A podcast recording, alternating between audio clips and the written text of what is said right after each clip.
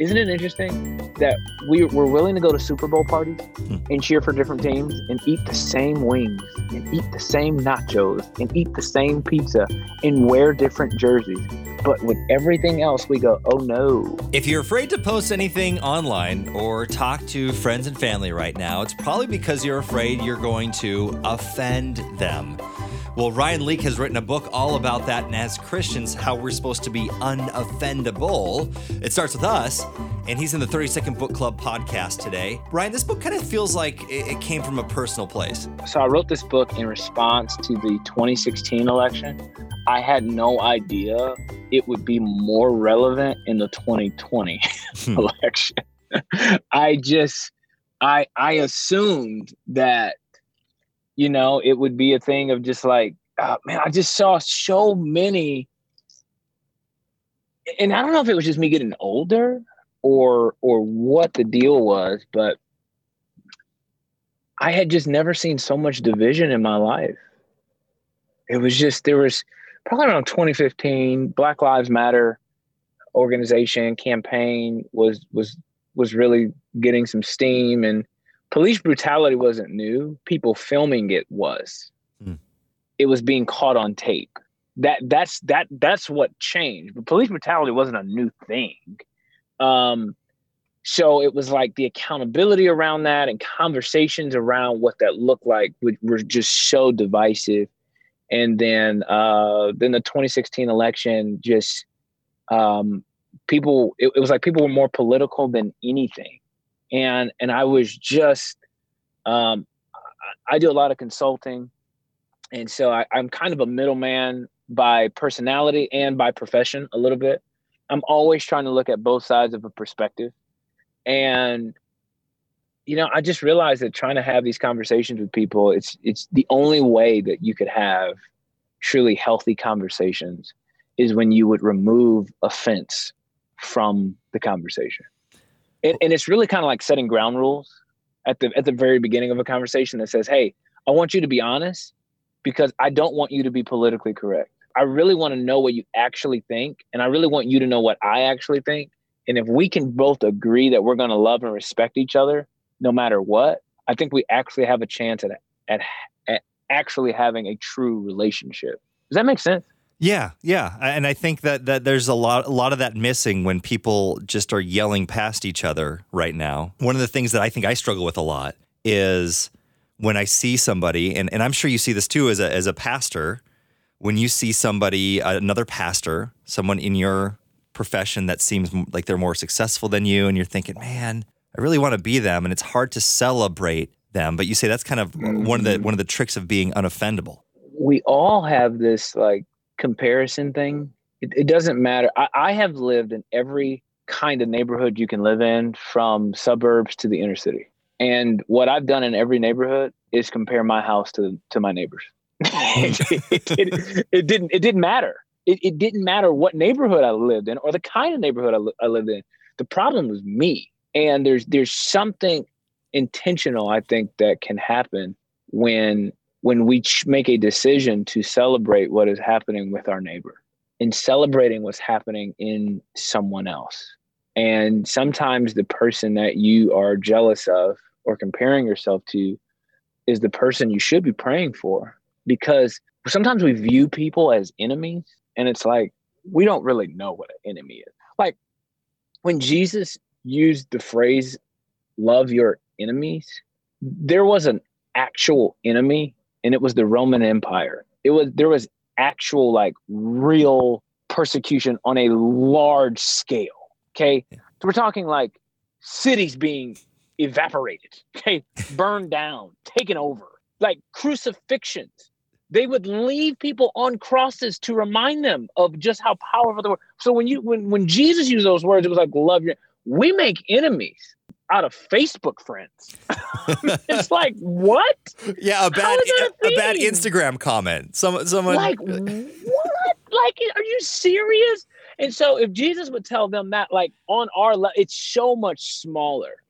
It doesn't mean that we don't have people that aren't against us, sure, but at the level that his audience was dealing with an actual enemy. It was a, a, proportion I don't think any one of us in today's modern society can ascertain.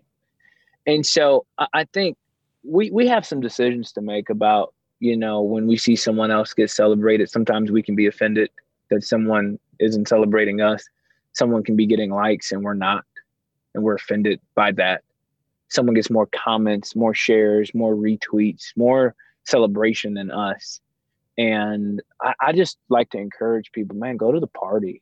Be a person that celebrates others. I think we all have a friend that no matter what the conversation is about, it always ends up being about them. They could even ask you how you're doing, and somehow that conversation turns into how they're doing. it just, but I think when we make a decision to to really be intentional about celebrating the lives of others, and I, I think we give ourselves a chance to to be less offended. I thought this was kind of interesting too. It's one step to say, okay, I'm not going to be offended by somebody, and then it's another step to say, okay, I'm going to celebrate them. But then you talk about that it's part of being unoffendable is being less offensive to others as well. I, I feel like that's kind of something that maybe we have to kind of self check ourselves, and that's always a, a tough thing to do. Absolutely. And, and, and to me, what this is about, it's self awareness. And uh, most of us are not. In fact, a lot of people have become more self aware lately because they've had to wear masks and they now know what their breath actually smells like. and they didn't before. Right. They didn't know. they did not know what everyone else around them was enduring for decades. And now they know and again, I could apply that same silly principle to so many other things that our our loved ones, our colleagues, our friends, our workout partners, our family, like the things that they just go, well, that's you know, that that's just how they are. That that's just that's just life. You know, that's just Andrew. That's just Ryan. And most of us don't carry a large amount of self-awareness and here's what I realize about a person that talks about being unoffendable a lot. I offend people probably every day. I'm a public speaker. I'm sure I've offended. I'm getting ready to speak here in a little bit. I, I might have. I might have already offended someone on, on this interview. I mean, it's it is a part of of our being, and the reason that that is so important to realize, like, man, I'm I could be doing a lot of offending right now, is it allows me to give grace when I'm offended because I realize I I am committing the crime that I wish people didn't commit against me. Let's talk about this. I thought this was a really cool analogy. Other people's opinions are like elevators. They can take us up, they can take us down. And I think it's important uh, that you, you, you know, you put people's opinions in, in, in their proper place. Um, I, I've been very fortunate and very privileged to get thousands of people's opinions about what I do. So I have so many that I can forget many.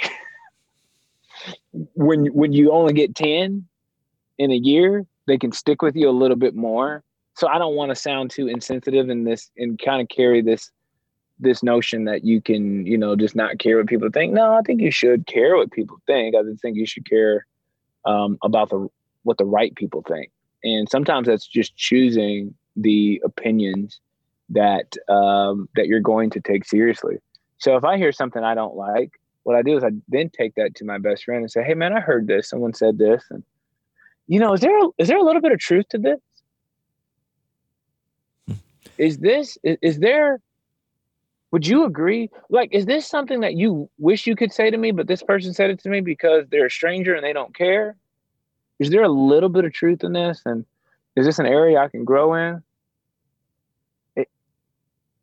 This is putting another person's opinion in its proper place of just going, should I allow it to have credibility? Should I not? And, but I think when we are swayed by people's opinions, well, that's a roller coaster. That's not very fun because when you get good opinions, you'll live off of that. And when you get negative opinions, you'll live by that. And I don't think you should live by either. I I I I kind of subscribe to a a uh, an even keel lifestyle of of thinking where it's you know my life isn't up or down because of applause or criticism mm. um, i've been called by god to fulfill his purpose in my life and i'm going to do my best and hopefully live self-aware enough to know when i'm wrong and hopefully i'm humble enough to know when i'm wrong but i'm i don't get too high if someone says man that's the best message i've ever heard i say thanks i work hard pray a lot so i mean it's it's a and if someone says, I mean, that was the worst message I've ever heard. Dude, your book is terrible. I go, well, I, I mean, I, I, worked really hard and I, I prayed a lot. it may not have helped you, but uh, it helped some other people. I mean, I sold a lot, so I don't know what you want from me. So, I mean, on some level, you just kind of, you, you kind, I, I kind of carry this like rhythm of grace. Does that make sense? It's mm-hmm. just like, man, you know, there there is this um, anxious free life that I think Jesus invites us to, where you're not worried about tomorrow. You're just living in the present. You're just there. And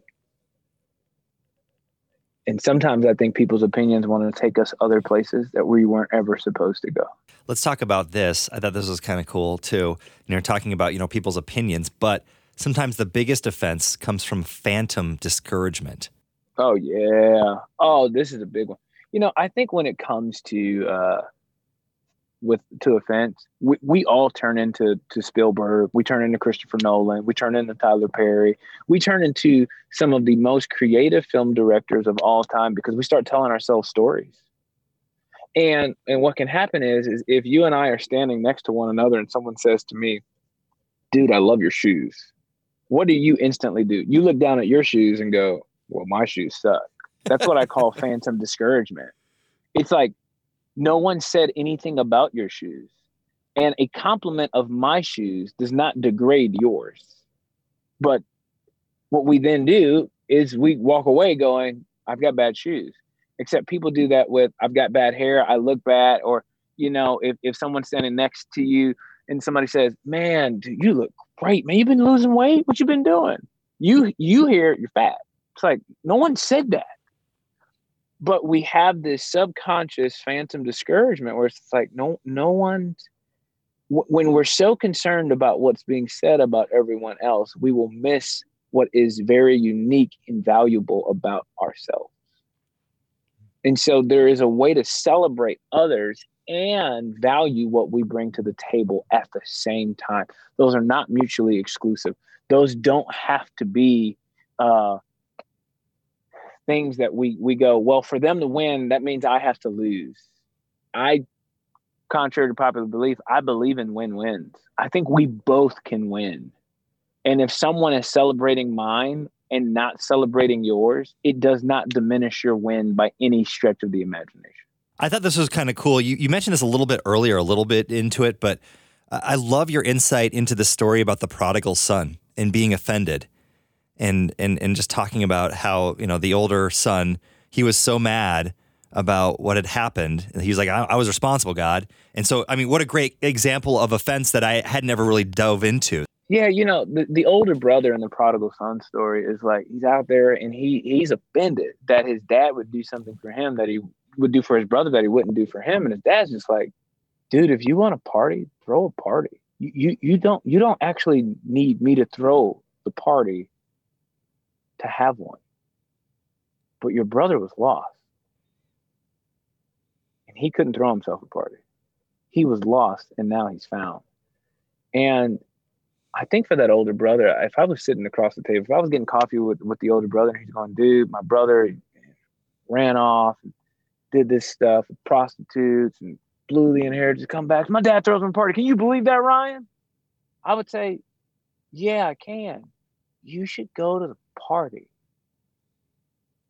And if you want to throw one next weekend, I'll come to that one too. But I sometimes I think we miss out on on what is right in front of us because we can be so consumed. You dove into another great story from the Bible where I think a lot of people get the wrong idea because they don't really dig into it. You know, when Peter is called, uh, goes out onto the water, we all remember that he didn't make it. But Right. but but you've got a better insight instead of thinking uh, looking at that as a failure. Yeah, I mean, I I think for Peter, Peter was was he he was getting an opportunity to do something that only two men in human history have ever done. Only two men in human history can say they've walked on water: Jesus and Peter. And Peter, you know, following Jesus in Jesus days meant you did everything like your rabbi, everything. You wanted to mirror your life. You want to spend money like, talk like, teach scripture like, exactly like your rabbi. And so for Peter, he took that very literal. And my perspective on Peter is he's looking at Jesus walk on water. He's like, dude, my rabbi is walking on water. I'm walking on water. You other suckers can do whatever you want in this boat, but you know, I, I left my job for this man. So either I'm following him all the way, or I'm not following him at all. It's all or nothing for me.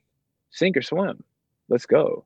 I mean, it's it's it's uh his mentality was just so different, and he's just going, you know what? I I can't be so concerned about what's happening in the boat and what the people in my boat are going to think about me when I get out of it. I'm busy following Jesus. And and I think that's what separated Peter from the others. One more quick question. You know, with the with the election coming up soon, how do we Sure. stay? this is a bonus question. How, question. how how do we Yeah, stay sure. unoffended when we see something in the news that we don't agree with, or somebody on Facebook says something? Is it possible? it is, and and I'm glad you asked that question because I think it's it's it, it might be the most important question of the season, because I believe Christians have an opportunity in this season to be Christians more than they ever have, and how you treat someone that votes differently than you is how you show Christianity. A lot of people have been saying, no, we, we'll we'll show we're Christians by how we vote. I'm like, a Tuesday doesn't get to determine how Christian you are. It's actually Wednesday. W- Wednesday Wednesday will say more about us when how we treat others in the process. I love what T- Dr. Tony Evans says. He says oneness does not mean sameness. In other words, we don't have to agree to be unified. We don't have to think the same to be unified. In fact, it's not diversity if we all think and agree on the same thing. Diversity means different perspectives and different thought patterns have come to the table to agree to love and respect the other one's perspective. And so in this season, I encourage people to go, you should sit with someone that's different than you and just listen.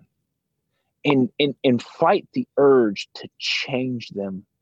Fight the urge to get them to think like you and be like you and vote like you and spend money like you and to really learn something about another human who is nothing like you.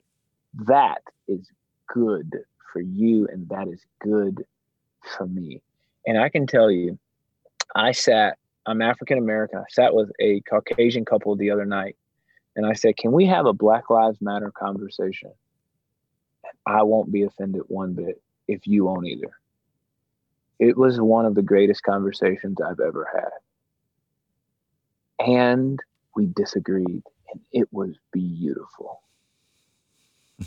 and we we we came we became closer in disagreement than we did in agreement because it was honest. There was no political correctness. There was no cameras. There was no microphones. It was just friends truly being friends in learning from each other's perspectives and asking genuine questions and and I promise you if that conversation had been recorded people would flip out they would be so offended by things that were said or heard or misconstrued but because there was love and respect in that conversation and we said hey neither of us are going to walk away offended. It just it was beautiful. And so my hope and prayer for listeners is that man as as as we continue to be divided not just on politics we can be divided on wearing masks for crying out loud. We, we can be divided on sending our kids to school. We can be divided on should we be a meeting in person in classrooms or virtual. We, we can be divided on social distancing. We could be divided on police brutality. We, we can be divided on on sports. But it's it, isn't it interesting that we we're willing to go to Super Bowl parties Hmm. and cheer for different teams and eat the same wings and eat the same nachos and eat the same pizza and wear different jerseys.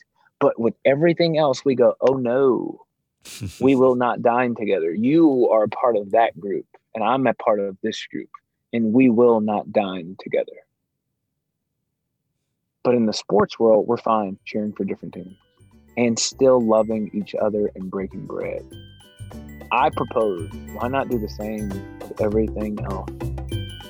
You might be Catholic, this other person might be Lutheran or Muslim, but if we both love steak, why can't we share that?